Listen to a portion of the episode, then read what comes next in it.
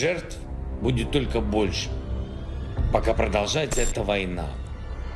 Это война.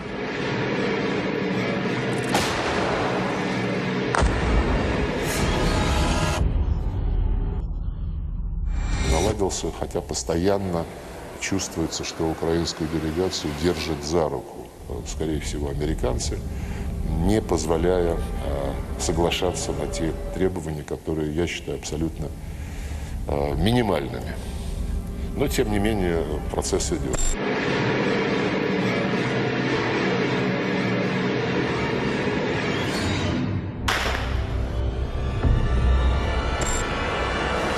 If Putin succeeds in crushing Ukraine, it will be the green light for autocrats everywhere in the Middle East, in the Far East.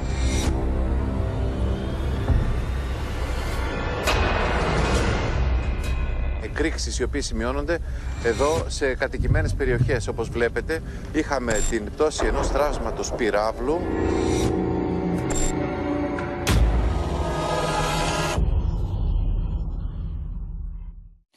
Κυρίες και κύριοι, καλησπέρα σας. Τραγικές διαστάσεις παίρνουν οι απώλειες μεταξύ του άμαχου πληθυσμού στον πόλεμο της Ουκρανίας. Ένα μικρό κοριτσάκι έχασε τη ζωή του από τους ανηλεείς βομβαρδισμούς στο Χάρκοβο, ενώ σοκ έχει προκαλέσει η καταγγελία των Ουκρανικών αρχών ότι ρωσικό τάγκ εσκεμμένα έβαλε κατά γυροκομείου στο Λουγκάνσκ, με αποτέλεσμα να χάσουν τη ζωή τους 56 φιλοξενούμενοι. Έχουμε συνδεθεί με τη Γεωργία Λαγού, τον Χρήστο Νικολαίδη, τον Παντελή Βαλασόπουλο και τον Θανάση Αυγερινό. Θα ξεκινήσουμε όμως με μια είδηση εδώ, από την Αθήνα καθώς κυρίες και κύριοι έφτασε πριν από λίγο στο αεροδρόμιο Ελευθέριος Βενιζέλος ο Γενικός Πρόξενος στη Μαριούπολη, Μανώλης Ανδρουλάκης. Η ατμόσφαιρα στο αεροδρόμιο που τον περίμεναν ο πατέρας, η σύζυγος και το μικρό του παιδί ήταν ιδιαίτερα φορτισμένη. Μάλιστα, κάποια στιγμή ενώ μιλούσε στους δημοσιογράφους, ο διπλωμάτης μας λύγησε. Είναι τραγωδία αυτό που συμβαίνει για το ρωσικό και τον ουκρανικό λαό. Είναι ένα τραύμα το οποίο δύσκολα θα επουλωθεί. Και επειδή έχω καταλάβει ότι ένα μέρος του προοδευτικού κόσμου παρεξήγησε κάποια πράγματα, δεν θα δώσω συνέχεια. Θα, θα πω όμως να ενώσουμε τις φωνές μας και να γίνει μια ανακοχή και κατάπαυση πυρός. Γιατί αυτή τη στιγμή χτυπούνται άμαχοι. Τυφλά και ανεξέλεγκτα. Αν ενδιαφερόμαστε για την ανθρώπινη αξιοπρέπεια, για τον ανθρώπινο πόνο, για την πραγματική φιλία των λαών, ας προσπαθήσουμε να κάνουμε αυτό τουλάχιστον. Προσπαθήσαμε να βγάλουμε όσους περισσότερους μπορούσαμε. Μέχρι χθες έψαχνα να βρω κόσμο. Βρήκα κάποιους, γυναίκες και παιδιά. Τους έφερα. Θα μπορούσα περισσότερους υπό άλλες συνθήκες, ναι. Αυτή τη στιγμή περνάνε δύσκολα. Πάρα πολύ δύσκολα. Η Μαριούπολη θα μπει σε μια σειρά πόλεων οι οποίες σε πολέμους καταστράφηκαν τελείως. Δεν χρειάζεται να σα αναφέρω. Είναι η Γκερνίκα, είναι το Κόβεντρι, είναι το Αλέπο, είναι το Κρόσνη, είναι το Λένινγκραντ. Δεν ξέρω. Δεν, δεν υπήρχε ζωή. Μέσα σε 24 ώρες, και αυτό δυσκόλυσε πάρα πολύ το δικό μου το έργο, χάθηκαν όλες οι υποδομές. Βομβαρδίστηκαν τα πάντα. Ρεύμα, ε, νερό, επικοινωνίες, Όλα ξεκίνησαν, το μεγάλο πνίγμα ήταν το χωριό το Σαρτανά που χτυπήθηκε δίπλα την, ε, δίπλα τη Μαριούπολη. Γιατί πιστεύετε ότι υπάρχει αυτό το τόσο μεγάλο χτύπημα στην Γιατί ήταν η μοναδική πόλη η οποία περικυκλώθηκε τελείως. Γι' αυτό. Οι υπόλοιπες είχαν τρόπο να βγάλουν τον κόσμο έξω. Η Μαριούπολη δυστυχώς εγκλωβίστηκε. Ο πληθυσμός περίμενε τέτοιας έκτασης χτύπημα; Όχι. Και αυτό είναι, όταν μίλησα για τραγωδία των δύο λαών, είναι ότι αυτή τη στιγμή και σε μέρος της Ρωσίας και σε ολόκληρη την Ουκρανία πλανάται ένα μεγάλο γιατί. Όλοι περίμεναν κάτι άλλο.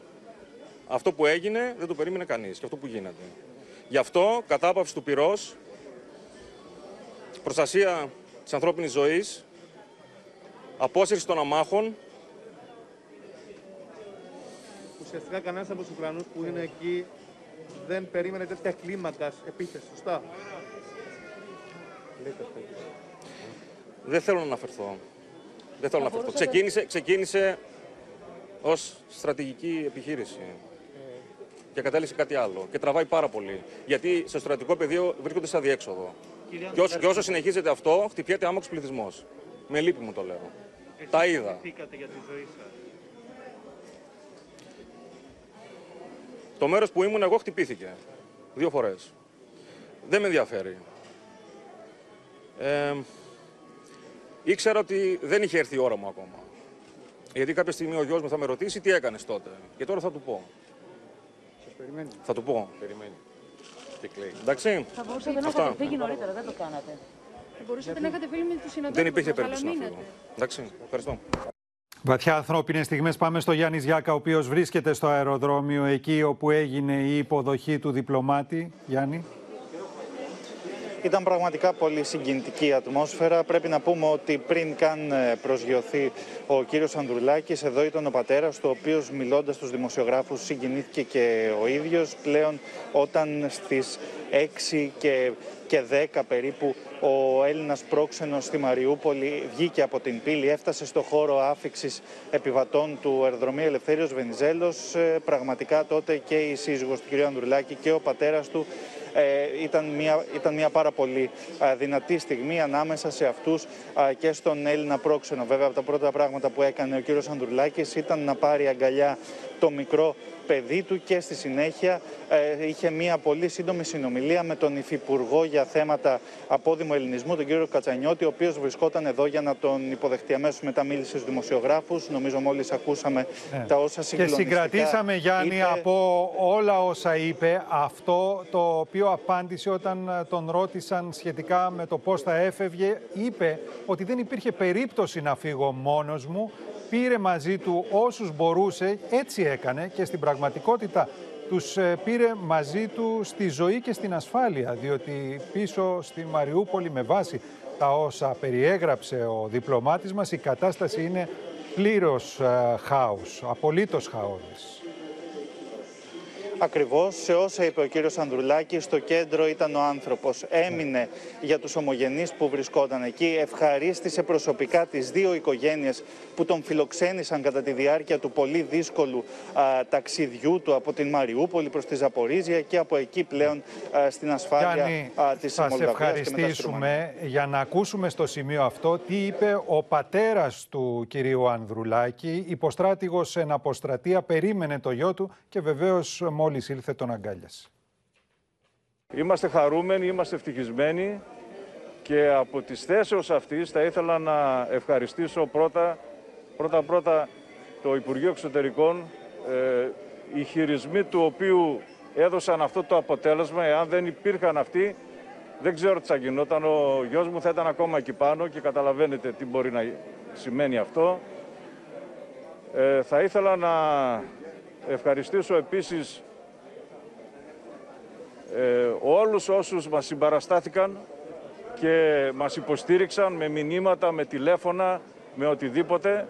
Μας δώσαν πάρα πολύ θάρρος για να συνεχίσουμε και τέλος θα ήθελα να ευχαριστήσω εσάς, τα μίντια, διότι άκουσα υπέροχα πράγματα Λοιπόν, ο, ο πρόξενός μας ήρθε με ασφάλεια στην Ελλάδα, έφερε μαζί του όσους περισσότερους ομογενείς μπορούσε, όμως το μαρτύριο για δεκάδες χιλιάδες αμάχους στη Μαριούπολη συνεχίζεται. Μετά το βομβαρδισμό του θεάτρου με εκατοντάδες γυναικόπαιδα, ακόμα και τώρα εγκλωβισμένα στα χαλάσματα, το Δημοτικό Συμβούλιο της Μαρτυρικής Πόλης ανακοίνωσε ότι βομβαρδίστηκε η Σχολή Καλών Τεχνών, εκεί όπου είχαν βρει καταφύγιο περίπου 400 κάτοικοι. Και όλα αυτά ενώ συνεχίζονται με απίστευτη αγριότητα οι μάχες στο κέντρο της πόλης.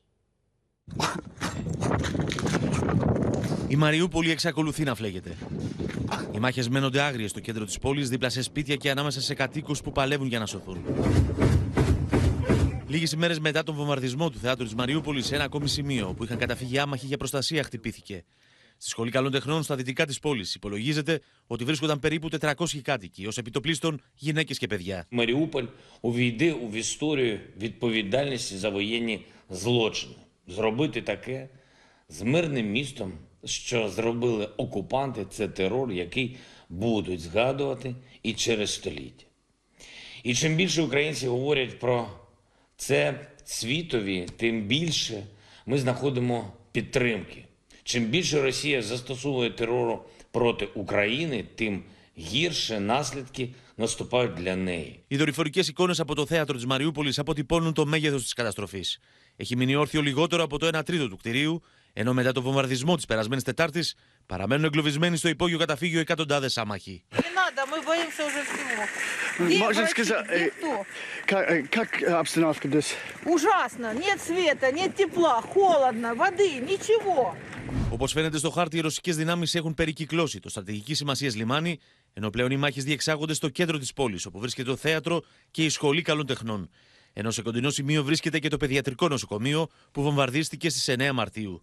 Σύμφωνα με τις Ουκρανικές Αρχές, τέσσερα ρωσικά πολεμικά πλοία από τη θάλασσα του Αζόφ σφυροκοπούν την πολύπαθη Μαριούπολη και από θαλάσσει, ενώ υποστηρίζουν ότι σκότωσαν τον πλοίαρχο του ρωσικού στόλου Αντρέι Παλίφ, 51 ετών. Το εμβληματικό για την περιοχή μεταλλουργείο Άζοφσταλ, το οποίο οι Ρώσοι θεωρούν ότι ήταν προπύργιο του τάγματος του Αζόφ, έχει σχεδόν διαλυθεί από το αδιάκοπο σφυροκόπημα του ρωσικού πυροβολικού. Ενώ πληροφορίες αναφέρουν ότι ήδη έχει καταληφθεί από τις ρωσικές δυνάμεις. I got out of the city's central district with bombings and destruction. We lost our house, so now we're leaving with our children. We're still in shock and fearful. Οι Ρώσοι ζήτησαν από τους αμάχους να φορέσουν άσπρα περιβραχιόνια στα χέρια για να ξεχωρίζουν με του Ουκρανού να του αποτρέπουν, υποστηρίζοντα ότι οι άνδρε του ρωσικού στρατού θέλουν να του χρησιμοποιήσουν για να εισχωρήσουν πιο βαθιά στην πόλη. Στι υπορωσικό έλεγχο περιοχέ, όλοι οι άνδρε ελέγχονται για τυχόν στρατιωτικά τατουάζ. Μπορούν να απομακρυνθούν μόνο οι πολίτε. Никто не знал об этих зеленых коридорах. Вот мы сидим в подвале, информации абсолютно никакой.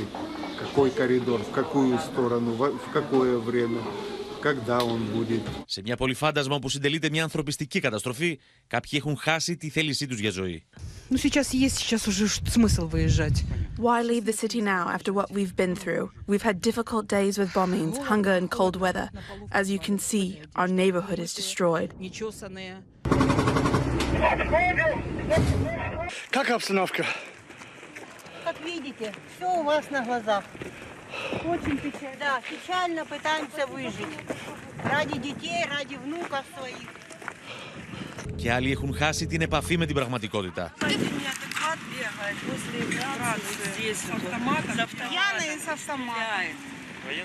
Нет, не гражданка. Ну, по гражданке одета.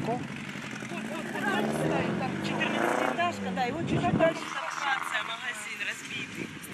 воздух во, во дворе, но там, ну, как бы дети, там, кушать готовим на костре. Мало ли Ο Δήμαρχο Μαριούπολη καταγγέλει ότι κάποιοι από του 50.000 αμάχου που έχουν απεγκλωβιστεί τι τελευταίε ημέρε οδηγήθηκαν παρά τη θέλησή του στη Ρωσία. Σύμφωνα με τι Ουκρανικέ Αρχέ, τι τελευταίε ώρε απομακρύνθηκαν με 11 λεωφορεία από τον Μπερντιάνσκ 780 κάτοικε Μαριούπολη. Ενώ άλλα 5 λεωφορεία κατευθύνονται από τη Ζαπορίζια προ τον Μπερντιάνσκ με τελικό προορισμό τη μαρτυρική πόλη. Χωρίς τέλος, λοιπόν, ο εφιάλτης στη Μαριούπολη και πάμε στη Γεωργία Λαγού, η οποία θα μας ενημερώσει για όλα τα τελευταία νέα που φτάνουν στη γειτονική Οδυσσό που βρίσκεται για την κατάσταση που επικρατεί στη Μαριούπολη. Γεωργία.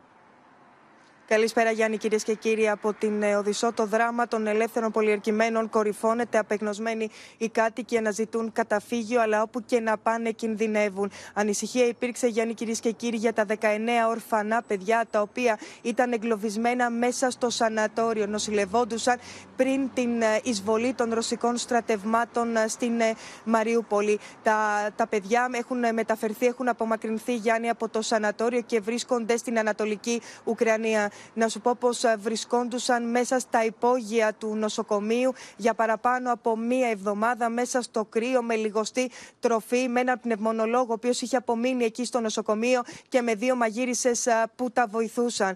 Να πούμε πως ε, ο κυβερνήτης ε, του Ντόνετσκ, Παύλο Κυριλένκο, Γιάννη κυρίες και κύριοι, κατηγόρησε την ε, Μόσχα για τον βίο εκτοπισμό περισσότερων από χιλίων κατοίκων προς την ε, Ρωσία. Σύμφωνα με την ε, Δημοτική Αρχή κατήγγυλαν πως α, εκτόπισαν, α, α, εκτόπισαν τους α, πολίτες από την Μαριούπολη, τους α, κατάσχεσαν τα έγγραφά τους, τα ουκρανικά διαβατήριά τους α, και συνεχίζει πως τους τα αντικατέστησαν με, με χαρτιά αμφιβόλου γνησιότητας τα οποία δεν περνούν στον α, πολιτισμένο δυτικό κόσμο. Την ίδια ώρα να σου πω αν έχουμε χρόνο και μια είδηση που μας ήρθε πριν από λίγη, λίγα λεπτά από το Γενικό Επιτελείο Άμυνας α, Γιάννη όπου όπως αναφέρουν έχουν έχουν καταγράψει ήδη- πως ήδη προετοιμάζονται οι ένοπλες δυνάμεις της ε, Λευκορωσίας για άμεση εισβολή στα εδάφη της Ουκρανίας. Οι αμυντικές ε, δυνάμεις του κράτους μας αναφέρουν είναι έτοιμες να αντεπιτεθούν και συνεχίζουν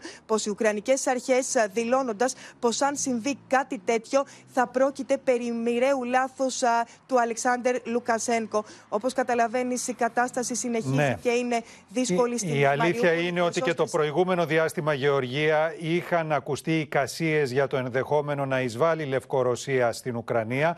Ο Λουκασένκο ίδιος το διέψευδε μέχρι και χθες. Ε, Μένει να δούμε εάν έχουν βάσει αυτές οι πληροφορίες που επικαλείται τώρα η Ουκρανική πλευρά. Θα το ξέρουμε τις επόμενες ώρες. Σε Ευχαριστούμε. Και τώρα, κυρίες και κύριοι, πάμε να εστιάσουμε σε αυτή την καταγγελία των Ουκρανικών αρχών που έχει σοκάρει όλο τον κόσμο. Ότι δηλαδή ένα ρωσικό τάγκ έστρεψε την κάνη του και εσκεμμένα έβαλε κατά γηροκομείου στο Λουγκάνσκ με αποτέλεσμα να χάσουν τη ζωή τους 56 φιλοξενούμενοι. Μάλιστα οι Ουκρανοί αναφέρουν ότι οι διασωθέντες στη συνέχεια απήχθησαν από Ρώσους στρατιώτες και οδηγήθηκαν σε ρωσικά εδάφη. Για εν ψυχρώ εκτέλεση 56 ανθρώπων κάνει λόγο το Κίεβο, ανακοινώνοντας ότι ρωσικά στρατεύματα άνοιξαν πυρ σε γηροκομείο στην πόλη Κρεμίνα του Λουγκάνσκ. Η κυβέρνηση της Ουκρανίας αναφέρει ότι ρωσικό τεθωρακισμένο σημάδεψε και χτύπησε το κτίριο και ότι οι Ρώσοι στρατιώτες απήγαγαν τους 15 επιζώντες. The Russian regime is striking our capital Kyiv and many other cities and towns, hitting civilization infrastructure and killing innocent people, the elderly, women and children. Το Χάρκοβο πολιορκείται από την πρώτη κιόλας ημέρα του πολέμου. Οι ρωσικές δυνάμεις βομβαρδίζουν ανελαίητα την περιοχή.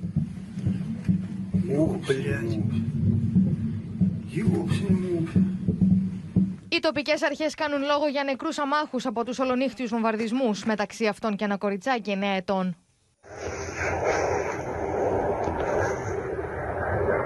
Στην Ουκρανική Μεγαλούπολη, πόλη κλειδί καθώς συνορεύει με τον Ντομπά, έχουν σκοτωθεί από την αρχή των εχθροπραξιών 260 άμαχοι. Από αυτούς τα 14 είναι παιδιά. Για σφοδρές επιθέσεις κατά των Ουκρανών αμάχων κατηγορεί τη Μόσχα και το Λονδίνο, τονίζοντας ότι οι ρωσικές δυνάμεις βομβαρδίζουν Ουκρανικές πόλεις αδιακρίτως. We have seen the most horrific, horrible scenes in Ukraine. We have seen a war in Europe for the first time in decades. And we're seeing incredible bravery from the Ukrainians. В местах особенно жестоких боев передний край нашей обороны просто завален трупами российских солдат. И эти трупы, эти тела никто не забирает.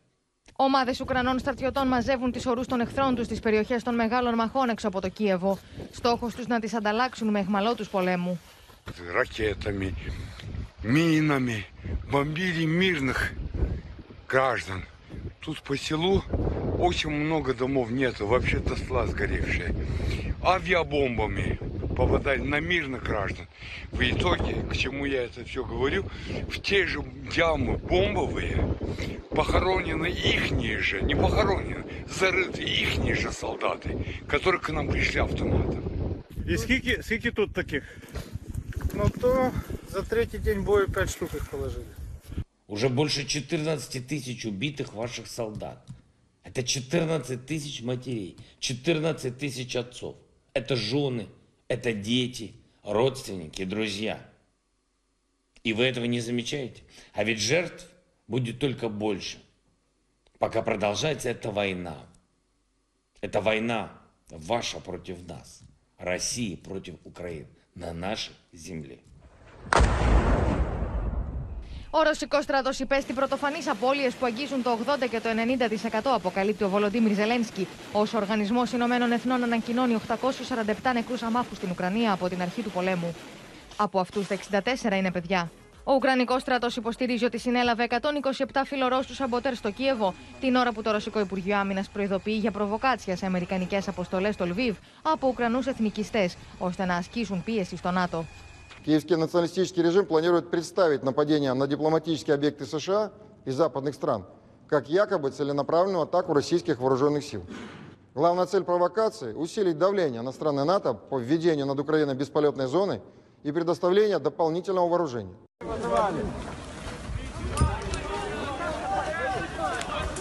Μάχες μένονται στα περίχωρα του Κιέβου, με την Μπούχα και το Ιρπίν να μετατρέπονται και πάλι σε εμπόλεμε ζώνες. Επικρατεί αναβρασμός στο σημείο πριν από λίγα λεπτά.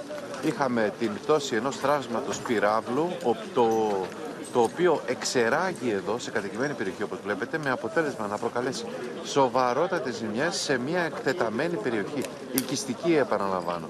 Στα πλάνα που σας ε, στέλνει ζωντανά ο Δημήτρης Αλεξάκης μπορείτε να δείτε ακριβώς και το μέγεθος της καταστροφής. Εκεί ακριβώς ε, στον τέταρτο όροφο φαίνεται ότι έχει σκάσει το θράψμα αυτό. Εκεί φαίνεται ότι έχει γίνει η έκρηξη. Ενώ το οστικό κύμα ήταν τόσο ισχυρό που πραγματικά κατέστρεψε τις προσώπεις των πολυκατοικιών σε μια ακτίνα πάνω από 100 μέτρα. Η κυβέρνηση δίνει παράταση στην ισχύ του στρατιωτικού νόμου στη χώρα και απαγορεύει τη λειτουργία 11 πολιτικών κομμάτων που θεωρεί φιλορωσικά. Αναλύτε εκτιμούν ότι δεν αργεί η ώρα που στον πόλεμο θα ρηχτεί και η Λευκορωσία στο πλευρό του Κρεμλίνου. Высокоточными ракетами воздушного базирования нанесен удар по центру подготовки сил специальных операций украинских вооруженных сил, где базировались прибывшие на Украину иностранные наемники в районе населенного пункта Овруч Житомирской области. Уничтожено более 100 военнослужащих сил специальных операций и иностранных наемников.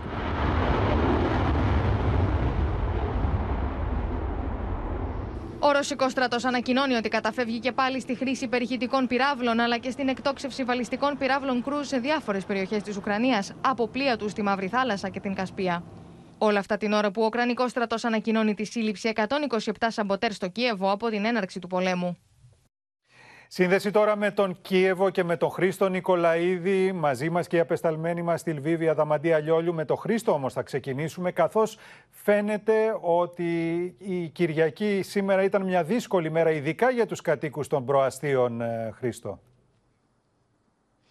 Ε, Γιάννη, κυρίες και κύριοι, πραγματικά ε, βιαστήκαμε το μεσημέρι να μιλήσουμε για μια ήσυχη Κυριακή καθώς είχαμε και ένα α, ήσυχο βράδυ χωρίς ε, συναγερμούς και χωρίς ε, εκρήξεις. Ωστόσο, α, γύρω στις 4 και 4 το απόγευμα είχαμε μια πάρα πολύ δυνατή έκρηξη σε μια δυτική συνοικία του Κιέβου. Α, Ήταν ένα θράψμα πυράβλου, όπως είδαμε και στο βίντεο, το οποίο πραγματικά προκάλεσε τεράστια καταστροφή, αλλά και τέσσερις τραυματισμούς ε, αμάχων ε, στην συγκεκριμένη περιοχή. Ο, ήταν, ήταν κάτι το, το απρόσμενο, καθώς ε, ε, τα χτυπήματα συνήθως δεν συμβαίνουν, ε, δεν σημειώνονται αυτή την ώρα. Συνήθως έχουμε ε, πυραυλικές επιθέσεις στη διάρκεια της νύχτας και αυτό ήταν κάτι το οποίο ξένησε αλλά και κατατρομοκράτησε τους ε, κατοίκους ε, του Κιέβου. Είχαμε πολύ δυνατή έκρηξη, είχαμε πολλά θράψματα τα οποία κατέκαυσαν ουσιαστικά πολλά παρκαρισμένα αυτοκίνητα και κατέστρεψαν εκατοντάδες σπίτια. Ε, και πραγματικά ήταν ε, μια εικόνα εντελώς ε, απόκοσμη και καταστροφική που πραγματικά έφερε τον πόλεμο, το φάσμα του πολέμου μέσα στα, ε, στα δωμάτια των ε, διαμερισμάτων. Ε, Πραγματικά ήταν τρομακτικές οι εικόνες οι οποίες καταστρέψαμε. Την ίδια ώρα όμως πρέπει να σας πω ότι έρχονταν αργά το απόγευμα πάλι ανησυχητικοί ήχοι από την πλευρά του Ιρπίν. Οι πληροφορίες κάνουν λόγο για ευρεία δράση του πυροβολικού εκεί, του ρωσικού πυροβολικού, που προσπάθησε να βομβαρδίσει ε, θέσεις των Ουκρανών στρατιωτών ε, που βρίσκονται στο σημείο εκεί και ουσιαστικά αποτρέπουν την προέλαση του ρωσικού στρατού. Το πολύπαθο Ιρπίν αντιστέκεται, μας λένε χαρακτηριστικά, οι στρατιωτικοί, ε, ε, οι εκπρόσωποι του στρατού εδώ στο Κίεβο ε, με τις θέσεις τους να τις ε, έχουν κρατήσει, να τις έχουν διατηρήσει και να μην επιτρέπουν ε, το ρωσικό στρατό να προελάσει όπως ε, αυτός είχε ε, προγραμματίσει τις προηγούμενες εβδομάδες, ε, Γιάννη. Πάντως, σε κάθε περίπτωση, αυτό το οποίο διαπιστώνουμε είναι ότι το Κίεβο παραμένει σε μια πολεμική εγρήγορση περιμένοντας τις εξελίξεις σε σχέση με τις κινήσεις των χερσαίων δυνάμεων. Και με πολλά δυσάρεστα απρόοπτα όπως το απογευματινό που μας περιέγραψες και θα δούμε τώρα κυρίες και κύριοι τις συγκλονιστικές εικόνες που κατέγραψε ο Χρήστος Νικολαίδης με τον εικονολήπτη μας τον Δημήτρη Αλεξάκη μπαίνοντας στα ερήπια της πολυκατοικίας που επλήγει το απόγευμα στο Κίεβο. Η απόλυτη καταστροφή μέσα στα διαμερίσματα θυμίζει κυριολεκτικά πεδίο μάχης. Είναι ένα άτομο, όπως βλέπετε, σε αναπηρικό καροτσάκι. Οι πυροσβέστες εδώ, βλέπετε, το παίρνουν, το βγάζουν στα χέρια και το βάζουν στο αυτοκίνητο προκειμένου να φύγει προφανώς για τις πρώτες βοήθειες και για, α, και για το νοσοκομείο. Τελικά οι τραυματίες οι οποίοι πραγματικά θέλουν ε, περισσότερη ιατρική φροντίδα και έχουν διακομιστεί σε νοσοκομεία είναι τέσσερις. Υπάρχουν δεκάδες οι οποίοι τους έχουν προσφερθεί πρώτες βοήθειες. Ήταν περισσότερο ε, άτομα τα οποία είχαν, κα, είχαν καεί στα χέρια και στα πόδια από φλόγες. Είχαμε αυτή την πυραυλική επίθεση, είχαμε τα θράψματα του πυράβλου να πέφτουν σε αυτό το σημείο και σε- μάλιστα σε μία περίπτωση να εκρήγνεται. Τώρα αυτό το οποίο βλέπετε είναι ότι η αστυνομία μόλις έχει επιτρέψει στους ε, κατοίκους των χτυπημένων διαμερισμάτων να επιστρέψουν στα σπίτια τους. Υπάρχουν και αυτοκίνητα παρκαρισμένα. Τα από κάτω βλέπετε έχουν καεί, έχουν μετατραπεί σε μάζες σιδηρικών. Βλέπετε εδώ είναι δύο αυτοκίνητα τουλάχιστον και ο, εδώ, εδώ δε- δεξιά Δημήτριο Κρατήρας. Μιλάμε, δεν έχω ξαναδεί μεγαλύτερο κρατήρα από την ημέρα που πάτησα το πόδι μου στο Κίεβο. Εδώ μιλάμε για, μια, για έναν κρατήρα ο οποίος είναι πάνω από, από τρία μέτρα, τον βλέπετε. Είναι πάνω από τρία μέτρα. Πατάμε πάνω σε, σε, σε σωρούς από μπάζα για να περπατήσουμε. Εδώ βλέπετε καθώς ανεβαίνουμε τα σκαλοπάτια του πρώτου ορόφου. Εδώ ε, πρέπει να σας πω ότι η ατμόσφαιρα είναι αποπνικτική. Αυτό το οποίο μυρίζουμε είναι πράγματι ανατριχιαστικό σαν αίσθηση. Φανταστείτε το εφιαλτικό αυτό σκηνικό μέσα στο οποίο έζησαν οι κάτοικοι αυτού του διαμερίσματος. Φανταστείτε τι δύναμη πρέπει να μπήκε σε αυτό το διαμέρισμα για να προκαλέσει μέσα σε μερικά δευτερόλεπτα αυτήν την απίστευτη καταστροφή. Και ο Δημήτρης σας δείχνει και τον κρατήρα από πάνω, από τον ε, δεύτερο όροφο. Ενώ εδώ, ε, εδώ πα- πατάμε πάνω στα αποκαίδια μιας ζωής. Δηλαδή, κοιτάξτε την κουζίνα, πώς έχουν καταστραφεί τα πάντα. Κοιτάξτε εδώ τους, ε, τους ανθρώπους οι οποίοι μπαίνουν για να δουν για να δουν αν μπορούν να περισσώσουν κάτι από αυτό το σπίτι. Είναι, ο σπιτονικοκύρης είναι στην ευθεία, ο άνθρωπος με, με, με την απόγνωση στο, στο πρόσωπό του ανοίγει έπιπλα και ψάχνει να δει αν μπορεί να διασώσει κάτι. Το μόνο που μπορώ να δω είναι την απόγνωση στο πρόσωπό του και μια απίστευτη πίκρα για το τι θα κάνει αυτός ο άνθρωπος με την οικογένειά του από απόψε το βράδυ. Αυτές ε, κυρίες και κύριοι είναι οι μικρές εικόνες μιας μεγάλης καταστροφής. Και αυτές οι εικόνες μας δείχνουν, Αδαμαντία Λιόλιου, ότι τελικά πουθενά δεν είναι ασφαλής οι Ουκρανοί μέσα στην ίδια τους τη χώρα. Ούτε στην πόλη της Λβίβ που βρίσκεσαι εσύ και που μέχρι πρότινος εθεωρείται σχετικά ασφαλής, γιατί και εκεί γίνονται βομβαρδισμοί. Ασχέτως αν κυκλοφορούν πίσω σου τα αυτοκίνητα, αν η ζωή έτσι μπορεί να δείχνει κανονική, δεν είναι. Η πόλη ξύπνησε και σήμερα Γιάννη υπό τον ήχο των σιρήνων. Και ακριβώς αυτό που κυριαρχεί είναι αυτό που μόλις είπες ότι οι δηλώσεις λοιπόν και του τοπικού κυβερνήτη της επαρχίας εδώ της ε, Λβίβ ότι ανασφάλεια υπάρχει εδώ στη μεγαλύτερη πόλη της Δυτικής Ουκρανίας αλλά και σε όλη την Ευρώπη καθώς Πρόκειται για έναν πόλεμο που διεξάγεται αυτή την ώρα στο κέντρο της Ευρώπης και επομένως ο Ουκρανικός λαός προσπαθεί να υπερασπιστεί την ε, πατρίδα του. Μάλιστα χαρακτηριστικές είναι και οι δηλώσεις του Προέδρου Ζελένσκι στην ρωσική γλώσσα σε μια ομιλία του λοιπόν που απευθύνθηκε στον ρωσικό λαό ο οποίος αναφέρθηκε στους Ρώσους στρατιώτες ότι στην πρώτη γραμμή λοιπόν βρίσκονται τα πτώματα των Ρώσων στρατιωτών τα οποία δεν έχουν περισυλλεγεί και εκτιμά ότι από την αρχή της, ε, του πολέμου αυτού έχουμε 14.000 απώλειες από το ρωσικό στρατό. Απευθυνόμενος λοιπόν στο ρωσικό λαό εξέφρασε την απορία το τι ε, έχει γίνει, το τι έχει κάνει, για ποιο λόγο λοιπόν συνεχίζεται αυτή η κατάσταση και μετρούν συνεχώς απώλειες. Ε, να πούμε βέβαια ότι και ο ύπατος αρμοστής των Ηνωμένων Εθνών δήλωσε σήμερα ότι ο πόλεμος είναι τόσο καταστροφικός που 10 εκατομμύρια άνθρωποι έχουν φύγει είτε από την αιστεία τους εδώ στην Ουκρανία είτε έχουν εγκαταλείψει εντελώς την ε, χώρα αυτή. Βλε- Φαίνεται λοιπόν το, το μέγεθος Ε, του βέβαια, προβλήματος. σε μια ε, χώρα με το 40 κύμα των εκατομμυρίων, αν ανθρώπων. έχουν εκτοπιστεί τα 10 εκατομμύρια, πρόκειται για πολύ μεγάλο ζήτημα, βεβαίως. Ήδη με τα τελευταία στοιχεία μέχρι χθες το βράδυ, ενώ σύμφωνα και με τα στοιχεία και πάλι του ΟΗΕ πλέον μετράμε ε, μέχρι στιγμής τουλάχιστον 902 νεκρούς αμάχους και 1459 τραυματίες. Σε ευχαριστούμε, Αδαμαντία. Τώρα, ο Ζελένσκι απίφθινε και νέα έκκληση σε δραματικό τόνο προς τον Πούτιν, ώστε να καθίσουν στο τραπέζι των διαπραγματεύσεων. Ο πρόεδρος της Ουκρανίας προειδοποίησε για τον κίνδυνο η σύγκρουση αυτή που εκτιλήσεται στη χώρα του να οδηγήσει στον Τρίτο Παγκόσμιο Πόλεμο. Η Μόσχα, από την πλευρά της, κατηγορεί την Ουάσιγκτον πως είναι εκείνη που καθοδηγεί τους Ουκρανούς και ουσιαστικά εμποδίζει την ομαλή εξέλιξη των συνομιλιών. Και εν μέσω αυτής της κατάστασης, η Τουρκία επιμένει σε διαμεσολαβητικό ρόλο με τον Ερντογάν να προσπαθεί να φέρει στο ίδιο τραπέζι Ζελένσκι και Πούτιν. Για δραματικές συνέπειες σε παγκόσμια κλίμακα που θα ξεπερνούν τον πόλεμο στην Ουκρανία αν αποτύχουν οι διαπραγματεύσεις με τη Μόσχα, προειδοποίησε τη διεθνή κοινότητα ο Ουκρανός πρόεδρος Ζελένσκι σε συνέντευξή του στο αμερικανικό δίκτυο CNN. I'm ready for negotiations with him. I was ready uh, um, over the last two years. And I think that I think that without negotiations we cannot end this war. So I think that we have to use any format, any chance in order to have a possibility of negotiating, possibility of talking to Putin. But if these attempts fail, that would mean that, that this is a third world war. Από την άλλη, ο Ρώσος Υπουργό Εξωτερικών δήλωσε πω η Μόσχα είναι διατεθειμένη να συνεχίσει τι διαβουλεύσει, ωστόσο κατηγόρησε την Ουάσιγκτον πω βάζει εμπόδια και δυναμητίζει τι συνομιλίε ανάμεσα σε Ρωσία και Ουκρανία. Наладился, хотя постоянно чувствуется, что украинскую делегацию держат за руку, э, скорее всего, американцы, не позволяя э, соглашаться на те требования, которые я считаю абсолютно э, минимальными.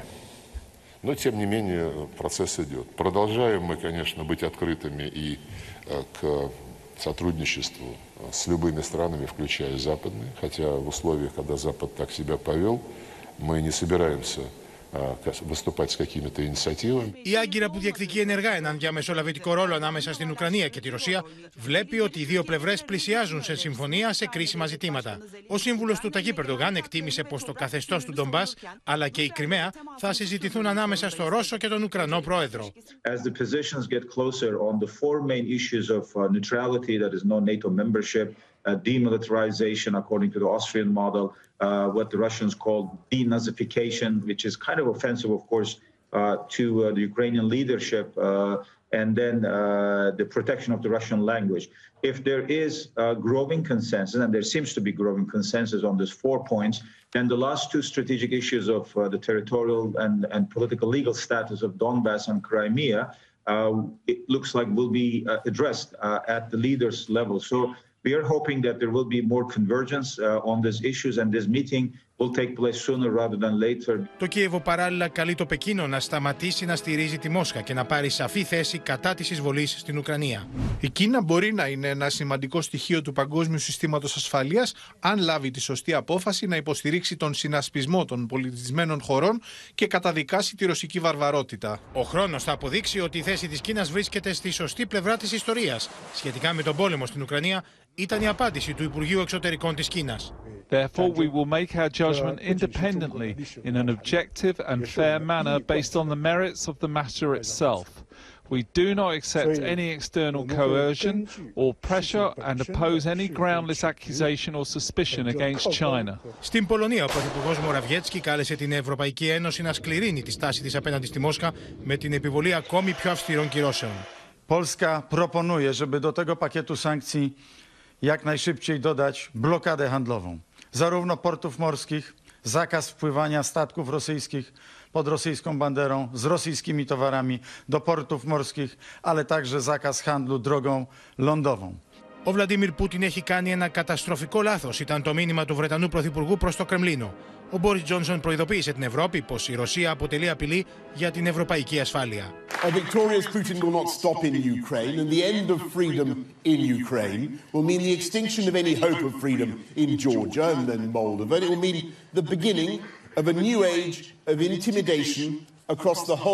τη στην Γεωργία και θα σημαίνει. And if Putin succeeds in crushing Ukraine, it will be the green light for autocrats everywhere in the Middle East, in the Far East. Σύνδεση τώρα με το Θανάση Αυγερινό στη Μόσχα για μια είδηση που προέκυψε πριν από λίγο. Θανάση. Καλησπέρα από τη Μόσχα. Το Ρωσικό Υπουργείο Άμυνας ανακοινώνει ότι ε, κατά την εκτίμησή του το κέντρο εκπαίδευσης ξένων μισθοφόρων και ουκρανικών ειδικών δυνάμεων στην περιοχή του Ζιτόμιρ που χτυπήθηκε νωρίτερα. ε, ε, πε- εκεί σε αυτό το κέντρο λοιπόν και σε αυτό το χτύπημα πέτυχε να σκοτώσει πάνω από 100 ξένους μισθοφόρους και Ουκρανούς στρατιωτικούς. Ε, Το ανακοίνωσε ο επίσημος εκπρόσωπος ε, του Ρωσικού Υπουργείου Άμυνας ο Ίγκορ Κονασέγκοφ. Ε, Το χτύπημα έγινε με πύραυλο υψηλής ακρίβειας ε, και είναι ένα από τα συνεχιζόμενα χτυπήματα που έχουμε δει ε, το τελευταίο 48ωρο με τέτοια όπλα ε, πυράβλους ε, κα- καλύμπρου που εκτοξεύονται από πλοία της Μαύρης Θάλασσας, από την Κρυμαία αλλά ακόμη και από την Κασπία. Ε, Ο, ο, ο Ρώσος εκπρόσωπος ε, επίσης αναφέρθηκε στην ε, κανονική συνέχιση των επιχειρήσεων όπως είπε, ε, ανακοινώνοντας επισήμως και επιβεβαιώνοντας ότι ο ρωσικός στρατός έχασε τον υποδιοικητή ε, του στόλου της Μαύρης Θάλασσας, τον Αντρέι Πάλι.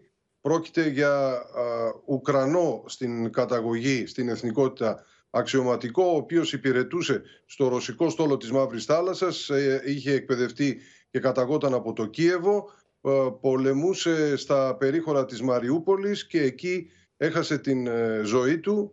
Ε, Το ανακοινώνει αυτό και ε, επισήμως ε, η πλευρά της ε, Κρυμαίας.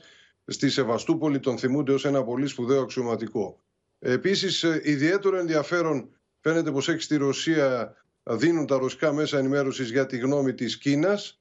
Ε, μ, ιδιαίτερη προβολή είχε η δήλωση του πρέσβη της Κίνας στην Ουάσιγκτον, του Τσιν Γκάν, ότι δεν παρέχεται στρατιωτική βοήθεια στην Ρωσία από την πλευρά της Κίνας, αλλά επίσης και οι δηλώσεις του Υπουργού Εξωτερικών της ε, ε, Λαϊκής Δημοκρατίας της Κίνας, του Βαν Ι, ότι ε, κατά την εκτίμησή τους πλέον η εξέλιξη της Ουκρανικής κρίσης έχει πλέον ε, βγει εκτός ορίων και οι συνέπειες από την κρίση αυτή έχουν ε, αγγίξει και θίγουν τα συμφέροντα όλων των χωρών του κόσμου. Ε, συμπεριλαμβανομένης της Κίνας και των αναπτυσσομένων χωρών είπε ο κύριος ε, Ι, οι οποίες ανησυχούν ε, για το πώς θα εξελιχθούν ε, οι εχθροπραξίες εκεί ε, κατά την ε, άποψη του Υπουργού Εξωτερικών της Κίνας πρέπει να δοθεί έμφαση όχι στην ε, τροφοδότηση με όπλα και τροφοδότηση της έντασης αλλά στο διάλογο και τις ε, συνομιλίες οι οποίες υποτίθεται ότι θα ξεκινήσουν αύριο αλλά ακόμη κανείς δεν μπορεί να πει για το αν υπάρχει φως ε, σε αυτό Το ερώτημα, Θανάση, τούνελ των είναι αν συνομιλιών. βρισκόμαστε κοντά σε μια πρόοδο, ουσιαστική πρόοδο σε αυτές τις συνομιλίες ή αν απέχουμε πολύ. Η, η αίσθηση που έχεις από τη Μόσχα, από την πλευρά της Ρωσίας, ποια είναι; Ότι ακόμη βρισκόμαστε μακριά δυστυχώς. Μάλιστα.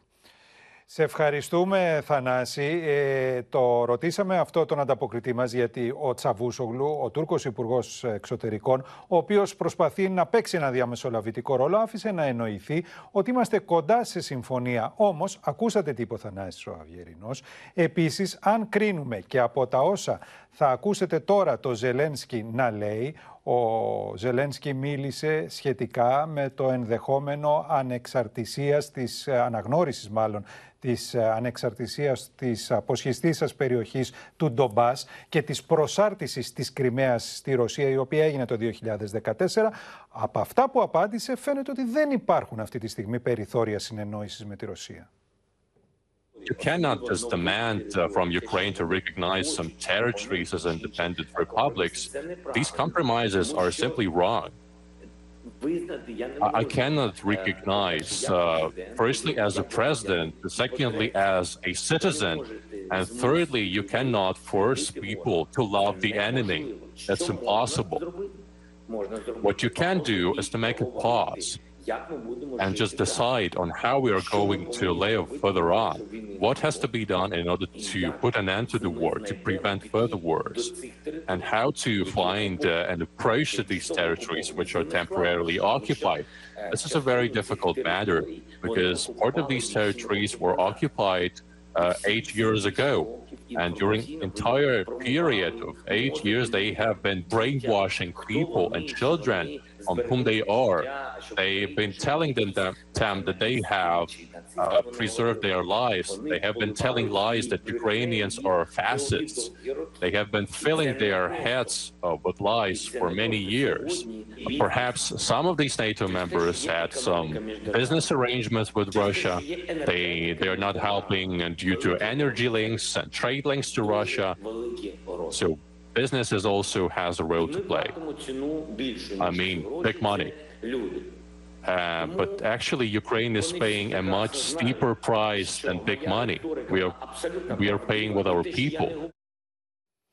Τώρα, μεγάλη συζήτηση έχει πυροδοτήσει από χθες η χρήση από τις ρωσικές στρατιωτικές δυνάμεις υπερηχητικών πυράβλων. Στο θέμα αναφέρθηκε πριν από λίγο ο Αμερικανός Υπουργός Άμυνας, ο Λόιντ Όστιν. Η Δέσπινα Βλεπάκη θα μας μεταφέρει τι είπε ο Αμερικανός Υπουργός Ο Άμυνα. επικεφαλή του Πενταγώνου δήλωσε ότι οι υπερηχητικοί πύραυλοι της Ρωσίας δεν αλλάζουν τα δεδομένα όσον αφορά την αντίσταση του Ουκρανικού στρατού.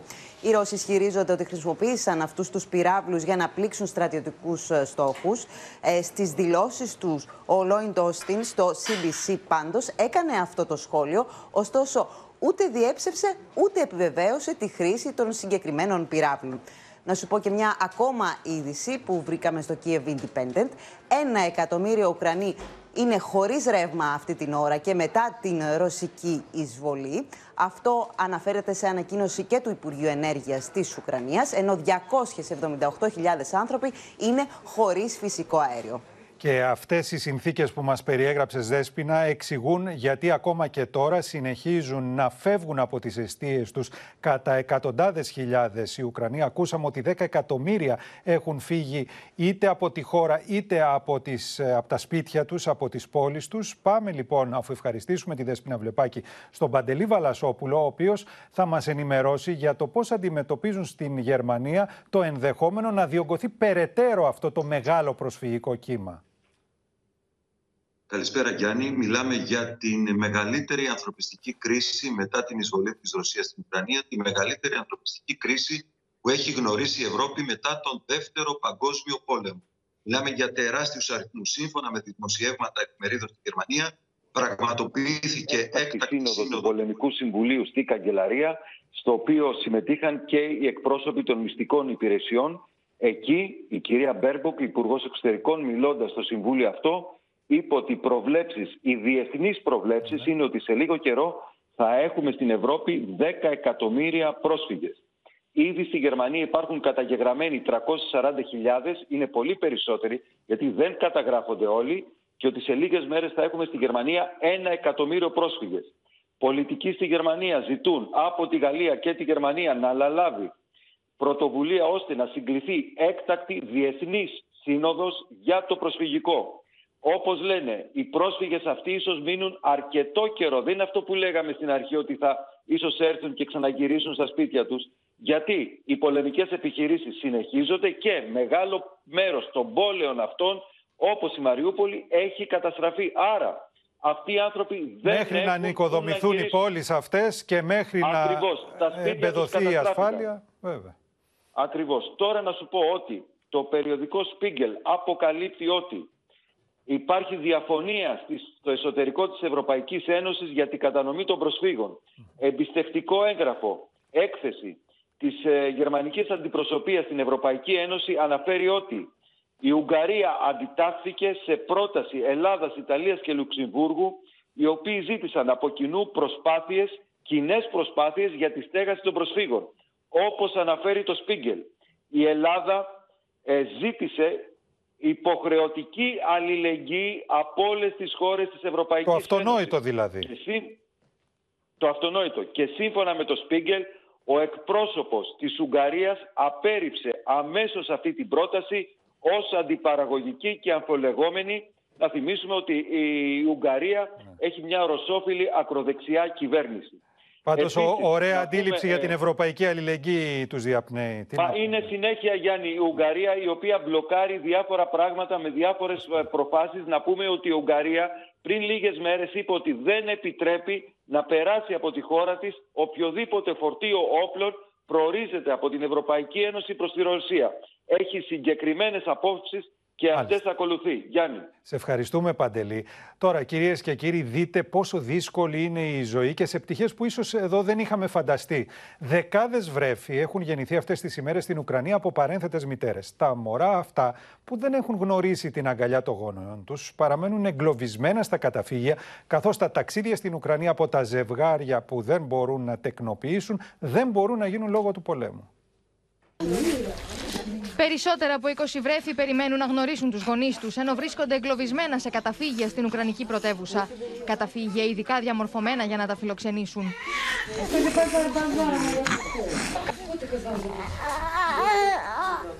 Νοσοκόμες τα φροντίζουν σαν να είναι δικά τους. Τα ταΐζουν και τους τραγουδούν. Γυναίκες που εγκατέλειψαν τις οικογένειές τους για αυτά τα μωρά. Коли діти наші виїжджають, ми за ними плачемо, тому що це стає частинка нашого, е, залишається в нашому серці. Ταμπέλες με ονόματα και αριθμούς στα προσκέφαλά τους. Κουζίνα με αποστηρωτή για τα μπιμπερό, αλαξιέρες και λίκνα. Θάνατος και καταστροφή παντού στη χώρα, στο υπόγειο αυτό όμως νέα ζωή. У нас дуже хороші є кімнати, які оснащені для того, щоб дітям було комфортно. Там все є для того, щоб вони почувалися в безпеці, доглянутими. Але зараз ми знаходимося тут, щоб зберегти життя собі і дітям. І е, тут переховуємося від цих бомбардувань і від цієї страшної біди. Τα μωρά γεννήθηκαν από παρένθετε μητέρε και οι γονεί του δεν μπορούν να ταξιδέψουν στην Ουκρανία και να τα πάρουν εξαιτία του πολέμου. Η πολιτογράφηση των μωρών είναι δύσκολη, ενώ τα ζευγάρια αναρωτιούνται πώ θα μπορέσουν επιτέλου να κρατήσουν τα μωρά του στα χέρια του. Ми будемо знаходитися тут до того часу, поки батьки будуть мати змогу приїхати і забрати своїх діток. I think he's hungry. it's horrible, horrible. And um, but we we want to early took them home, uh, where he is safe. Οι γονεί του μικρού Λέοναρτ ταξίδεψαν με τρένο από τη Γερμανία. Ένα ταξίδι 12 ωρών με στόχο να πάρουν αγκαλιά το γιο του. can later told him what it's happened this one this time. Maybe I don't know. We we risk our life for him. Η βιομηχανία της παρένθετης μητρότητας είναι εξαιρετικά διαδεδομένη στην Ουκρανία και μία από τις μεγαλύτερες στον κόσμο. Οι τιμές αγγίζουν έως και τις 60.000 δολάρια, ενώ οι γεννήσεις από παρένθετες μητέρες στη χώρα για βιολογικούς γονείς από όλο τον κόσμο υπολογίζονται σε 2.500 έως 3.000 ετησίως. It's very scary here, she says, looking after these defenseless babies. We can only hope it's over soon. Η Ουκρανική νομοθεσία ορίζει ότι οι βιολογικοί γονείς πρέπει να παραστούν για να επικυρώσουν τη διαδικασία και να παραλάβουν το μωρό τους, να επιβεβαιώσουν την ηθαγένειά του και να περάσουν μια σειρά γραφειοκρατικών διαδικασιών. Ο πόλεμος όμως έχει παγώσει τα πάντα. Κανείς δεν μπορεί να εγγυηθεί σε ποιες περιοχές βρίσκονται αυτά τα μωρά και πώς το ελάχιστο προσωπικό μπορεί να τα φροντίσει. Υπάρχουν εξελίξεις στη Γαλλία σε σχέση με ρωσικά κεφάλαια που βρίσκονται στο εξωτερικό. Η Μαρία Αρώνη θα μας ενημερώσει. Μαρία. Ε, Γιάννη, πριν από λίγο ο Υπουργός Οικονομικών της Γαλλίας, Μπρουνό Λεμέρ, ανακοίνωσε ότι η Γαλλία έχει δεσμεύσει κεφάλαια της Κεντρικής Τράπεζας της Ρωσίας ύψους 2 δισεκατομμυρίων ευρώ. Ανακοίνωσε επίσης ότι η Γαλλία έχει δεσμεύσει σχεδόν 850 εκατομμύρια ευρώ σε περιουσιακά στοιχεία Ρώσων ολιγαρχών, δηλαδή γιότ, διαμερίσματα ε, και τραπεζικούς λογαριασμούς στην επικράτειά της. Εξάλλου, ο Μπρουνό Λεμέρ, μιλώντας στην ε, Γαλλική Εθνοσυνέλευση, ε, επανέλαβε την πρόταση που έχει κάνει η Γαλλία, που έχει την Προεδρία της Ευρωπαϊκής Ένωσης αυτό το εξάμεινο, σε ό,τι αφορά την, ε, το θέμα της ενέργειας και ειδικότερα τις τιμές του φυσικού αερίου. Η Γαλλία έχει προτείνει λοιπόν να μπει ένα πλαφόν στην Θα τιμή σε φυσικού διακόψω αερίου. Μαρία γιατί υπάρχουν εξελίξεις στην Οδυσσό. Θα συνδεθούμε με τη Γεωργία Λαγού. Γεωργία. Τώρα, αυτή την ώρα δεν ξέρω αν ακούτε τις ε, εκρήξεις. Πρόκειται για αντιεροπορικά πυρά. Νομίζω ότι δεν ξέρω αν είναι και Είδαμε και το διάκριτα. τροχιοδεικτικό προηγουμένως. Ακριβώς και τώρα με τη βοήθεια του εικονολήπτη μας α, του Πάνου Λιανού. Αυτή την ώρα είναι, τα βλέπουμε και εμείς, είναι αρκετά κοντά μας. Νομίζω θα έχουμε και επίσημη ενημέρωση σε λίγη ώρα. Προφανώς κάποιο drone, το σύστημα της ε, αεράμινας λειτουργεί αυτήν την ώρα.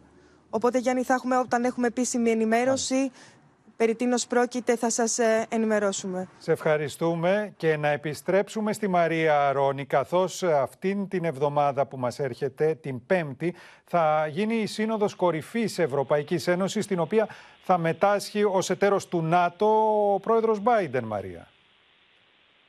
Ναι, θα είναι, θα είναι εκεί και ο πρόεδρος των ΗΠΑ, Τζο Μπάιντεν.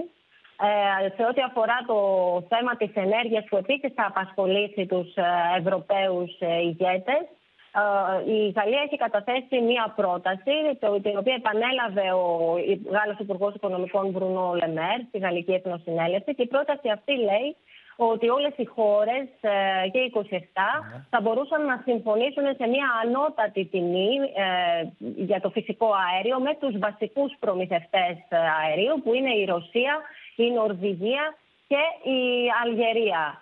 Να πούν δηλαδή στους προμηθευτές τους ότι μέχρι εκεί αγοράζουμε πιο ακριβά δεν πρόκειται να προμηθευτούμε. Ναι. Μάλιστα. Ακριβώς. Γιατί λέει, αφού δεν παράγουμε φυσικό αέριο, το μόνο πράγμα που θα μπορούσαμε να εξετάσουμε και το οποίο και προτείνουμε είναι η ιδέα να υπάρξει πλαφόν ε, και στις 27 ε, τιμές του φυσικού αερίου. Μίλησε συγκεκριμένα για πλαφόν ε, στην ε, τιμή φυσικού αερίου με τη ρωσική Gazprom και την ε, αλγερινή Sonatrach. Ωστόσο, παραδέχτηκε ότι η πρόταση αυτή ε, δεν έτυχε ομόφωνη θετική υποδοχή από όλες τις χώρες της Ευρωπαϊκής Ένωσης, διότι είναι, λέει, μια παρέμβαση στην αγορά που βλάπτει ορισμένους Ευρωπαίους εταίρους. Οι γνωστές διχοστασίες των Ευρωπαίων. Μάλιστα. Ναι. Σε ευχαριστούμε, Μαρία. Και... Ναι. Τώρα, τον ε, μεγαλύτερο καρδιοχειρουργό της Ουκρανίας, ελληνικής καταγωγής μάλιστα, συνάντησε ο Χρήστος Νικολαίδης με αφορμή τη διάσωση τεσσάρων ορφανών βρεφών με καρδιολογικά προβλήματα και τη μεταφορά τους από την περιοχή του Σούμι σε καρδιολογικό κέντρο του Κιέβου. Ο Μπόρις Τοντόροφ συγκινείται μάλιστα όταν η συζήτηση φτάνει στη γενέτειρά του τη Μαριούπολη, καθώς περιγράφει με ανατριχιαστικό τρόπο την απόκοσμη κατάσταση που επικρατεί εκεί. It's newborns. Uh, it's uh, children's for children without parents. Uh, they was evacuated from Sumy, from children uh, house. Βρισκόμαστε εδώ στο α, καρδιοχειρουργικό κέντρο του Κιέβου, το μεγαλύτερο της Ουκρανίας και ένα από τα μεγαλύτερα α, της ε, περιοχής της πρώην Σοβιετικής Ένωσης. Πρέπει να σας πω ότι ήρθαμε εδώ για να καταγράψουμε μια πολύ ιδιαίτερη και πολύ λεπτή επιχείρηση διάσωσης που έγινε και ολοκληρώθηκε με τεράστια επιτυχία, στο συντονισμό της οποίας βρέθηκε ένας Έλληνας γιατρός, ο Μπόρις Θεοδόρου ή Τεοντόροφ όπως είναι το όνομά του, Έλληνας από την περιοχή της Κρυμαίας που ζει και εργάζεται εδώ στο Κίεβο ε, ως ένας από τους ε, πλέον γνωστούς γιατρούς και ε, σημαντικούς γιατρούς στην Ουκρανία. И э, там начали бомбить, и их экстренно вывезли на машинах волонтеры. Этих четверых везли на одной машине, уложенных просто в ряд, перевязанных ремнем, чтобы они не, не, не выпадали из машины. Их привезли в очень плохом состоянии. Εδώ πρέπει να είμαστε πρόσωπο με πρόσωπο με τη μικρότερη πρόσφυγα πολέμου του πολέμου της ε, Ουκρανίας. Είναι εδώ, μαζί με ακόμα τρία παιδάκια από το ορφανοτροφείο του Σούμι, φιλοξενούνται στο καρδιοχειρουργικό κέντρο του Κιέβου. Они все будут здоровы и счастливы. Я думаю, что они очень скоро найдут своих родителей здесь, в Украине. Я бы сам усыновил одного из них. Ο καθηγητής Τοντόροφ λυγίζει όταν μας μιλά για τη Μαριούπολη. Δακρύζει όταν αναφέρεται στα ξαδέρφια του που παραμένουν εγκλωβισμένα στη μαρτυρική πόλη. Это икона э, э, скоропослушницы, которую он мне подарил.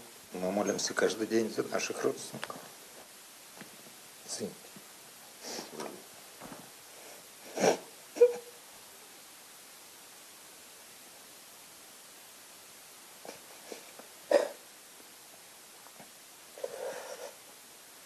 Не можем им ничем помочь сейчас. έλκει την καταγωγή του από τη Μαριούπολη. Ε, έχει ακόμα και σήμερα εκεί ε, συγγενείς και μαθαίνει τα νέα τους. Όπως μας είπε χαρακτηριστικά, η θεία του σκοτώθηκε στη διάρκεια των βομβαρδισμών και τα ξαδέρφια του αναγκάστηκαν να τη θάψουν στον κήπο. Родственники даже не смогли ее похоронить. Они просто присыпали ее землей во дворе. Э, Я имею только отрывочную информацию своих родственников, потому что связи нет, электричества нет, воды нет, тепла нет. Э, Мои родственники три недели просидели в подвале. Ужасно. Ужасно. Они выживают с трудом. Я получил фотографию своих э, родственников. Э, они выглядят как в, из концентрационного лагеря Бухенвальд. Two weeks without, without water, without food, without uh, heaters. У них нет воды, они спускают воду из системы отопления, из батарей и пьют 200 грамм воды в день, потому что нет другой воды. Русские оккупанты не пускают в Мариуполь гуманитарные грузы, не выпускают этих людей на эвакуацию. Στη Δέσποινα Βλεπάκη θα πάμε τώρα. Θα μας ενημερώσει για τα όσα είπε στο Κοινοβούλιο του Ισραήλ, στην Κνεσέ, το πρόεδρο Ζελένσκι. Απευθύνθηκε και εκεί με τηλεδιάσκεψη. Δέσποινα. Μίλησε και εκεί με βιντεοκλήση λοιπόν ο πρόεδρος ε, Ζελένσκι. Ε, είπε ότι το Ισραήλ και η Ουκρανία μοιράζονται την ίδια απειλή, δηλαδή τον ολοκληρωτικό αφανισμό ε, των λαών, σε μια αναφορά στο ολοκαύτωμα κατά τον Δεύτερο Παγκόσμιο Πόλεμο. Ζήτησε ο Βολοντίμιρ Ζελένσκι από την Ισραηλινή κυβέρνηση να επιβάλλει αυστηρές κυρώσεις κατά της Ρωσίας, αλλά για μια ακόμη φορά στρατιωτικό εξοπλισμό για την πατρίδα του. Σε ευχαριστούμε, Δέσποινα. Τώρα, κυρίες και κύριοι, εκτός από εκείνους που φεύγουν από την Ουκρανία για να γλιτώσουν από τη φρίκη του πολέμου, υπάρχουν και κάποιοι οι οποίοι κάνουν την αντίστροφη διαδρομή, που επιστρέφουν στη χώρα τους για να βοηθήσουν είτε στο μέτωπο είτε στην ανθρωπιστική βοήθεια. Το CNN κατέγραψε τρεις τέτοιες περιπτώσεις. Τις τελευταίες εβδομάδες βλέπουμε εικόνες χιλιάδων Ουκρανών να εγκαταλείπουν τη χώρα τους για να γλιτώσουν από τον πόλεμο. Υπάρχουν όμως και εκείνοι που ταξιδεύουν προς την αντίθετη κατεύθυνση, πίσω στην Ουκρανία για να βοηθήσουν την πατρίδα τους. That it, it is possible not only to leave the country but also to come back to the country and to to fight for this country because it's worth it. Ο Λες και η Ολένα ήταν φοιτητές στο Πανεπιστήμιο του Οχάιο ένα ζευγάρι Ουκρανών που αποφάσισε να μπει στην εμπόλεμη ζώνη όταν η Ρωσία εισέβαλε στη χώρα τους. Έκαναν μαθήματα πρώτων βοηθειών στην Αμερική, συγκέντρωσαν δωρεές, πέταξαν από το Κολόμπους στη Βαρσοβία και μετά με αυτοκίνητο μέχρι το Κίεβο. Δεν είπαν τα σχέδιά τους ούτε στους γονείς τους για να μην ανησυχήσουν. When I was at the, at the door, so I called them and say, "Don't freak out, please open the door." Oh gosh. Uh, they freak out. this was a really combined feeling. So my my father was trying on me like, "You're an idiot. Why are you doing it?" But in the same time, he was smiling. Τώρα οδηγούν στους δρόμους που ξέρουν από παιδιά και μοιράζουν προμήθειες. Μάλιστα, ο Λες θα μπορούσε να στρατολογηθεί ανα πάσα στιγμή. It is my choice. It's my choice to stay here because this is my place where I grew up. I was raised and I was born. So it is something uh, more than just like you know be safe and uh, and study and trying to to protect everything I can, everything that I am. I mean, I am these places. I mean, this coffee shop, this this downtown of Kiev. Είναι και αυτοί που βρίσκονταν στην Ουκρανία και έφυγαν τις πρώτες μέρες του πολέμου, όπως ο Μαρκ Βίλκινς και η σύζυγός του Όλγα. Μετά από μερικές ημέρες στο Βερολίνο όμως λένε πως δεν ένιωθαν καλά. Έτσι οδήγησαν πάλι πίσω στην Ουκρανία. What was that like? What was your frame of mind that day? It felt good. We felt determined, certain, and happy to be back finally, to be able to make ourselves useful. Ο Ήλια Πολιάνσκι είχε εγκατασταθεί στο Βερολίνο με τη γυναίκα του και τα τρία παιδιά του. Ήξερε από την πρώτη μέρα τη ρωσική εισβολή πω θα επέστρεφε στην πόλη του το Μικολάεφ. Це вже другий раз, тому що я в 2014 році теж був добровольцем. І тому це вже, скажімо так, я думаю, що з перших хвилин війни дружина розуміла, що це ну незворотнє, і їй не вдасться якби мене затримати. Η πόλη του είναι στο κέντρο τη ρωσική επίθεση ανάμεσα στη Χερσόνα και την Οδυσσό. Σφοδροί βομβαρδισμοί έχουν προκαλέσει τεράστιε καταστροφέ σε όλη την περιοχή, αλλά οι Ουκρανοί αμήνονται. Не важливо, що я живу в Берліні, не важливо, в якому місті б я жив. Україна це є часткою моєї душі, і я не буду я, якщо я не зможу е, жити в тій, е, розуміючи, що в світі є вільна Україна. Τρει ιστορίε, τρία ταξίδια, αλλά ένα προορισμό. Η επιστροφή σε μια χώρα σε πόλεμο. Σύνδεση με τον Χρήστο Νικολαίδη στο Κίεβο υπήρχε ένταση πριν από λίγο. Τι συνέβη, Χρήστο; Είχαμε για πρώτη φορά τόσο έντονα πυρά, αντιεροπορικά κυρίως, Γιάννη, κυρίε και κύριοι, πραγματικά ε, μιλάμε για ένα παρανάλωμα του πυρός.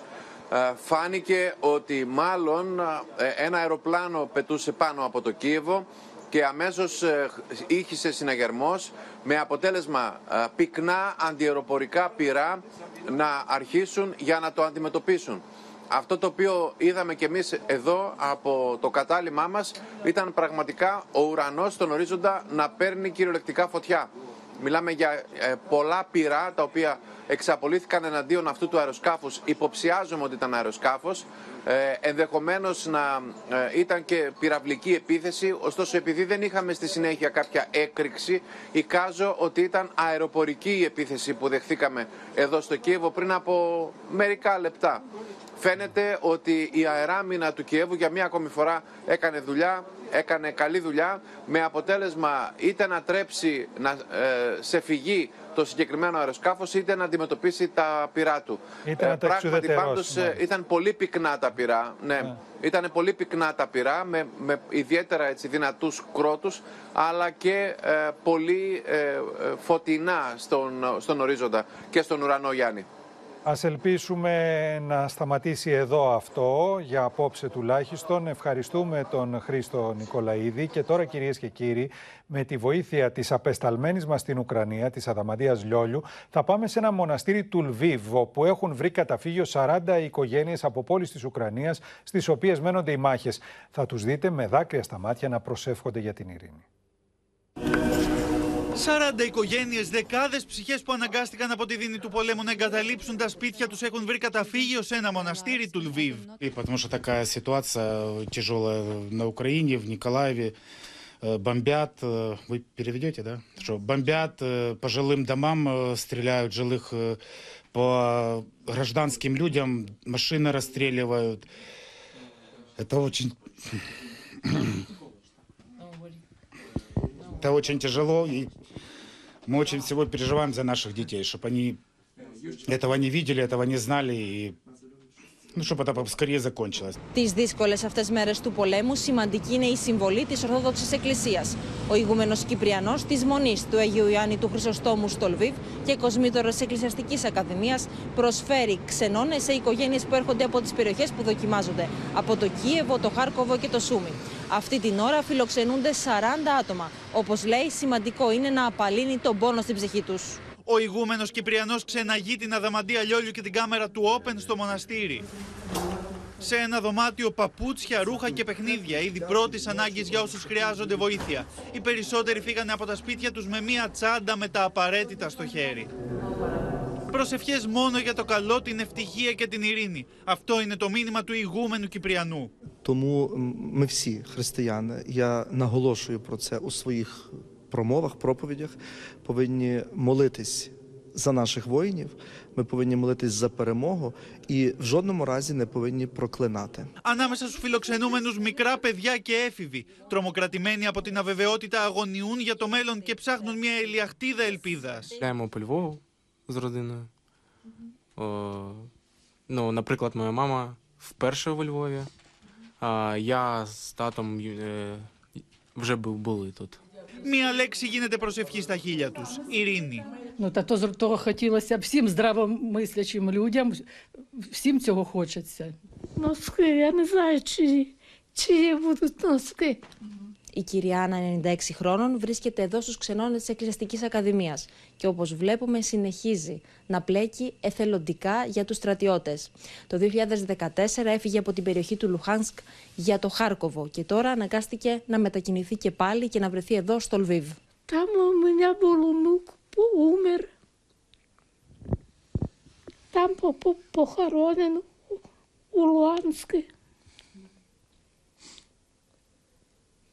Луанске. Та я не знаю, що сказати.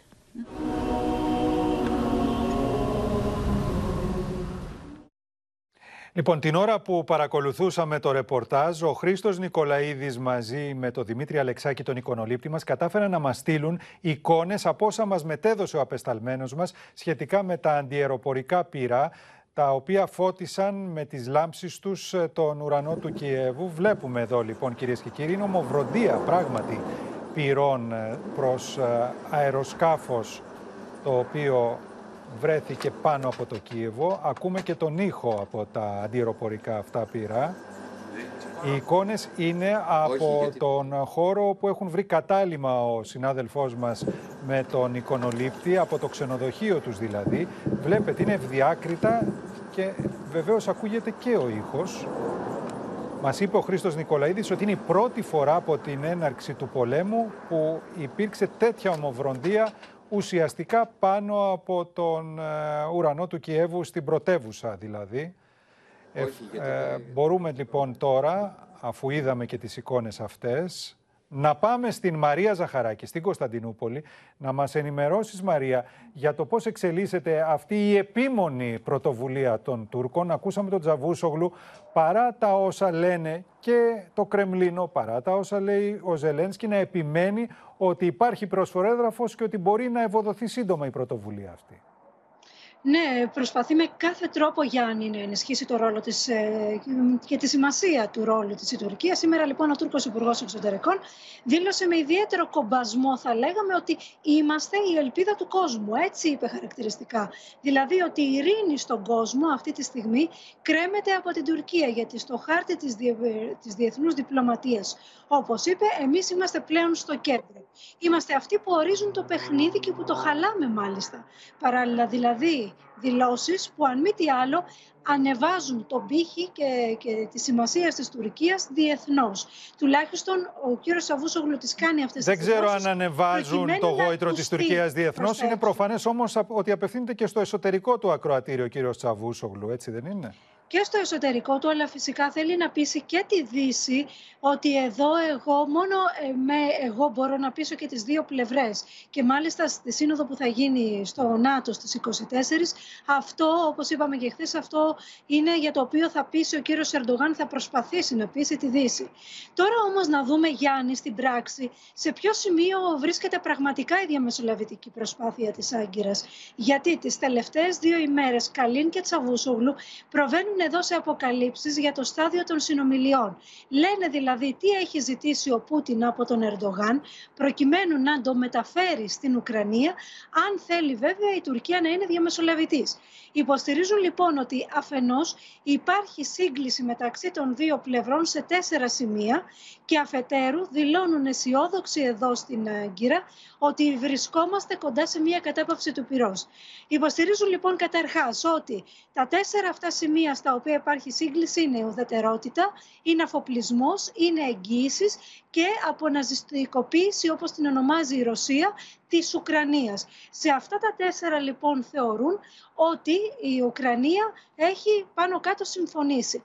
Ο Πούτιν όμως έχει θέσει στον Ερντογάν τουλάχιστον άλλα δύο αιτήματα. Αυτά ποια είναι; Η αναγνώριση του Ντομπάς και της Κρυμαίας από την Ουκρανία Κάτι ότι που δεν το δέχονται οι αποτελούν Ουκρανοί. ρωσικό έδαφος. Με, με Ακριβώς, βάση όσα είπε και ο ακούσαμε νωρίτερα Ζελένσκι. και του σήμερα. Ζελένσκι. Βέβαια, βέβαια. Έτσι, σε αυτά λοιπόν δεν υπάρχει σύγκληση και εδώ έρχεται η Τουρκία και λέει ότι πρέπει να συναντηθούν οι δύο ηγέτες και μάλιστα στο έδαφος της προτείνει προκειμένου ε, μήπως και σε αυτά τα δύο σημεία καταφέρει ο κύριος Ερντογάν ως διαμεσολαβητής να τους πείσει ε, να Να υπέρθει υπάρξει ένας κάποια συμβιβασμός. συμφωνία. Μάλιστα. Έτσι. Σε ευχαριστούμε, Το θέμα δεν- Μαρία. Κα- Ναι, ναι.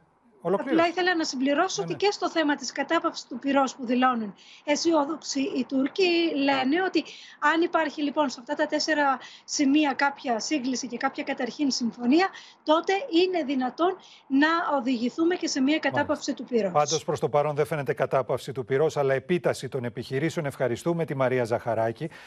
Ε, να έρθουμε τώρα στα δικά μας. Αρχές Απριλίου αναμένεται να ανοίξει η πλατφόρμα για το επίδομα της βενζίνης, όπως είπε στο Όπεν ο Υπουργός Οικονομικών Χρήστος Σταϊκούρας. Πάντως η τιμή της αμόλυβδης παραμένει σταθερά πάνω από τα 2 ευρώ ανά λίτρο, και ενώ η ακρίβεια πλέον έχει μπει ψηλά στην ατζέντα της πολιτικής αντιπαράθεσης. Αρχές Απριλίου θα ανοίξει η ηλεκτρονική πλατφόρμα των δηλώσεων για τους ιδιοκτήτες ακινήτων που είναι δικαιούχοι της επιδότησης καυσίμων, ώστε να φορτώσουν την ηλεκτρονική κάρτα της έκπτωσης στο κινητό τους τηλέφωνο, όπως αποκάλυψε ο Υπουργός Οικονομικών Χρήστος Ταϊκούρας μιλώντας το πρωί στο Open, την ώρα που η μέση τιμή της βενζίνης παραμένει πάνω από τα 2 ευρώ το λίτρο. θα υπάρχει νομοθέτηση αυτών των μέτρων επιδιώκουμε μέσα στην εβδομάδα έτσι ώστε να, μπορέσει να, υλοποιη... να... να μπορέσουν να υλοποιηθούν αυτά τα μέτρα το επόμενο χρονικό διάστημα. Απρόβλεπτος παράγοντας για το Υπουργείο Οικονομικών είναι η διάρκεια του πολέμου στην Ουκρανία, αλλά και το κόστος που θα έχει στις οικονομίες. Πάντως, ο κύριος Ταϊκούρας επανέλαβε πως βούληση της κυβέρνησης είναι να παραταθεί ω το τέλος του 2022 ο μειωμένο ΦΠΑ σε εστίαση, τουρισμό και μεταφορές, όπως και να καταργηθεί η εισφορά αλληλεγγύης για όλους από το 2023, αλλά και να μονιμοποιηθεί η μείωση των ασφαλιστικών εισφορών. Δεν καλύπτει η βοήθεια το σύνολο του κόστους που επιβαρύνεται το, ο, ο οικογενειακός προϋπολογισμός σήμερα, αλλά κρατάμε και εφόδια για το μέλλον. Η ελληνική κοινωνία βυθίζεται κάθε μέρα στην ανασφάλεια, τη φτώχεια και την απόγνωση. Οι εκλογές και η ανάδειξη προοδευτικής κυβέρνησης είναι ο μόνος δρόμος για να δοθεί θετική κατεύθυνση αλλαγή στη διάχυτη κοινωνική διαμαρτυρία. Οι Ελληνίδες και οι Έλληνες βίωσαν με τραγικό τρόπο στη ζωή και στην τσέπη τους τις συνέπειες των αφελών και ανεύθυνων πολιτικών του κυρίου Τσίπρα. Όταν ήταν κυβέρνηση, έφερε με τους πολιτικούς του παραλογισμού στην πατρίδα στο χείλος του γκρεμού. Λέει ο Πρωθυπουργός και η Νέα Δημοκρατία, δεν έχουμε περαιτέρω δημοσιονομικό περιθώριο. Τώρα θυμήθηκε ο κ. Μητσοτάκης το υψηλό δημόσιο χρέος. Αυτός που πληρώνει το μάρμαρο σε κάθε περίπτωση είναι ο λαός. Δεν του φτάνουν τα όσα πέρασε με την οικονομική κρίση. Κρίσιμες αποφάσεις για την ενέργεια αναμένεται να ληφθούν στη Σύνοδο Κορυφής του Ευρωπαϊκού Συμβουλίου στις 25 Μαρτίου. Θα συνδεθούμε τώρα με τον Γιάννη Ρίγο, ο οποίος βρίσκεται στην Ιπποκράτιο Πολιτεία, να μας πει πώς εξελίσσεται η κακοκαιρία, καθώς από το πρωί χιονίζει, ειδικά στα βόρεια προάστια της Αθήνας. Γιάννη. Την τελευταία ώρα, Γιάννη, έχει σταματήσει να χιονίζει. Ωστόσο, όπως μπορείτε να δείτε, η Ιπποκράτιο πολιτεία, όπως και άλλες περιοχές των βορείων αλλά και στα βορειοανατολικά ε, προάστια, όπως μπορείτε να δείτε, έχουν ντυθεί στα λευκά. Εμείς βρισκόμαστε στην ε, Ιπποκράτιο πολιτεία. Η χιονοθύελα ήταν έντονη, να σου πω, ε, Γιάννη, με αποτέλεσμα μάλιστα αρκετά κλαδιά, όπως μπορείτε να δείτε, να κοπούν και να πέσουν. Να σου πω τώρα ότι για το επόμενο τετραήμερο αναμένεται η επιδείνωση του καιρού να είναι ραγδαία. Ακόμα και από σήμερα το βράδυ, μάλιστα, αναμένεται ακόμα και στη στην ε, Αττική, ενώ από την 25η ε, Μαρτίου και μετά ε, αναμένεται να ανέβει ακραία η θερμοκρασία με υψηλές θερμοκρασίες όπως μαθαίνουμε. Τώρα να σου πω ότι στη κλειστή η απαγόρευση κυκλοφορίας αυτήν την ώρα υπάρχει στην Λεωφόρο Πάρνηθος και στα δύο ρεύματα κυκλοφορίας, αλλά και στην Λεωφόρο Φιλής από την Μονή Κλειστών, επίσης και στα δύο ρεύματα κυκλοφορίας λόγω της έντονης χιονόπτωσης. Σε ευχαριστούμε, Γιάννη. Να μπει τέλος στον δικοματισμό και το κίνημα αλλαγής να γίνει δύναμη πλειοψηφίας, έθεσε ο στόχο ο Νίκος Ανδρουλάκης, μιλώντας στην Κεντρική Επιτροπή του Κόμματος. Όπως είπε, αναφερόμενος στο συνέδριο που θα διεξαχθεί το Μάιο, το κίνημα αλλαγής δεν πρέπει απλώς να ανανεωθεί, αλλά να αναγεννηθεί.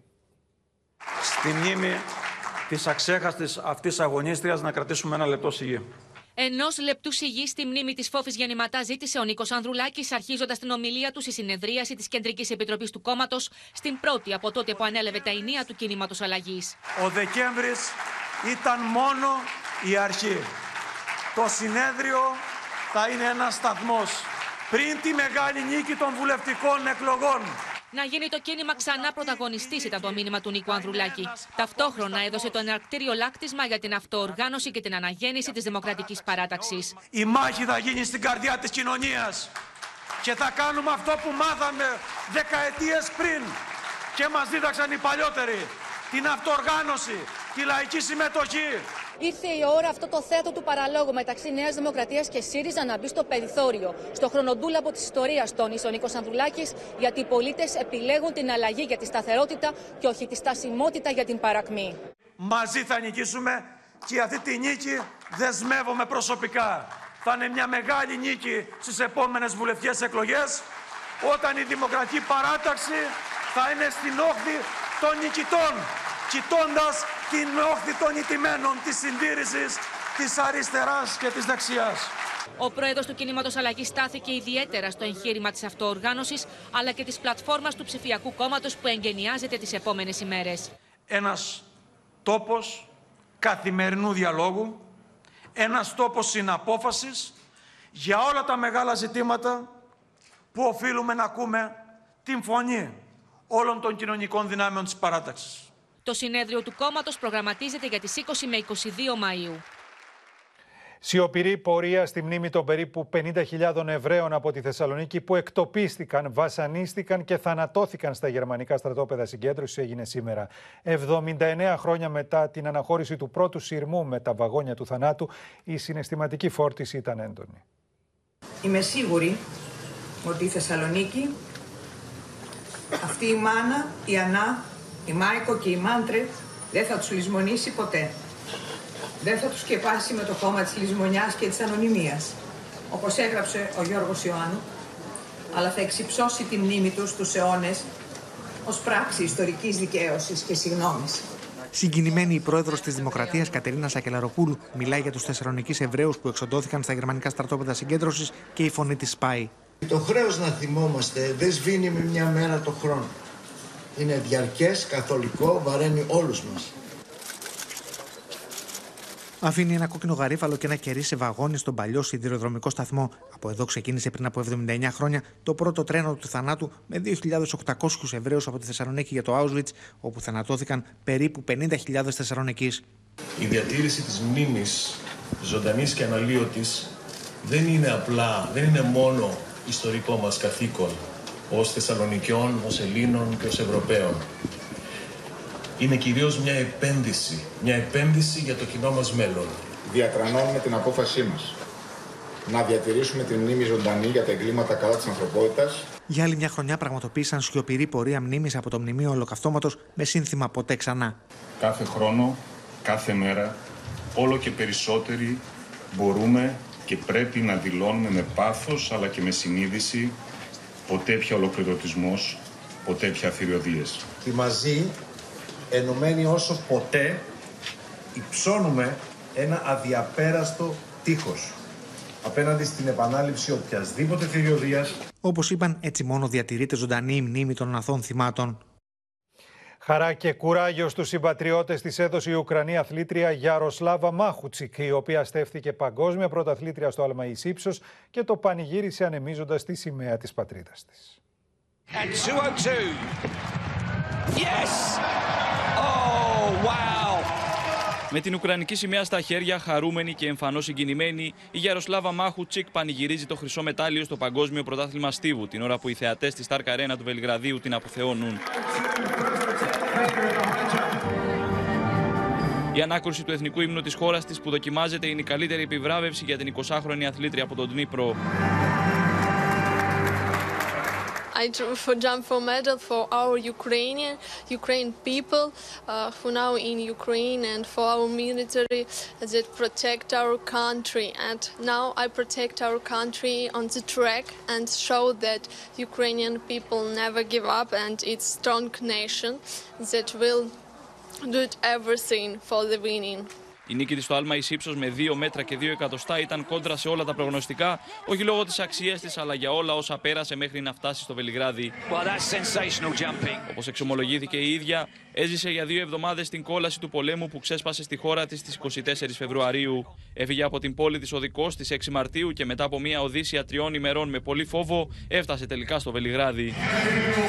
Τον τελευταίο μήνα μπορεί να έκανε ελάχιστες προπονήσεις, όμως η δύναμη της θέλησης για να κάνει ό,τι καλύτερο μπορεί για την πατρίδα της την έκανε τελικά παγκόσμια πρωταθλήτρια. It's gold in Belgrade. Στο σημείο αυτό το κεντρικό δελτίο ειδήσεων του Open ολοκληρώθηκε. Η ενημέρωση για τον πόλεμο στην Ουκρανία όμως συνεχίζεται αμέσως και πάλι μαζί.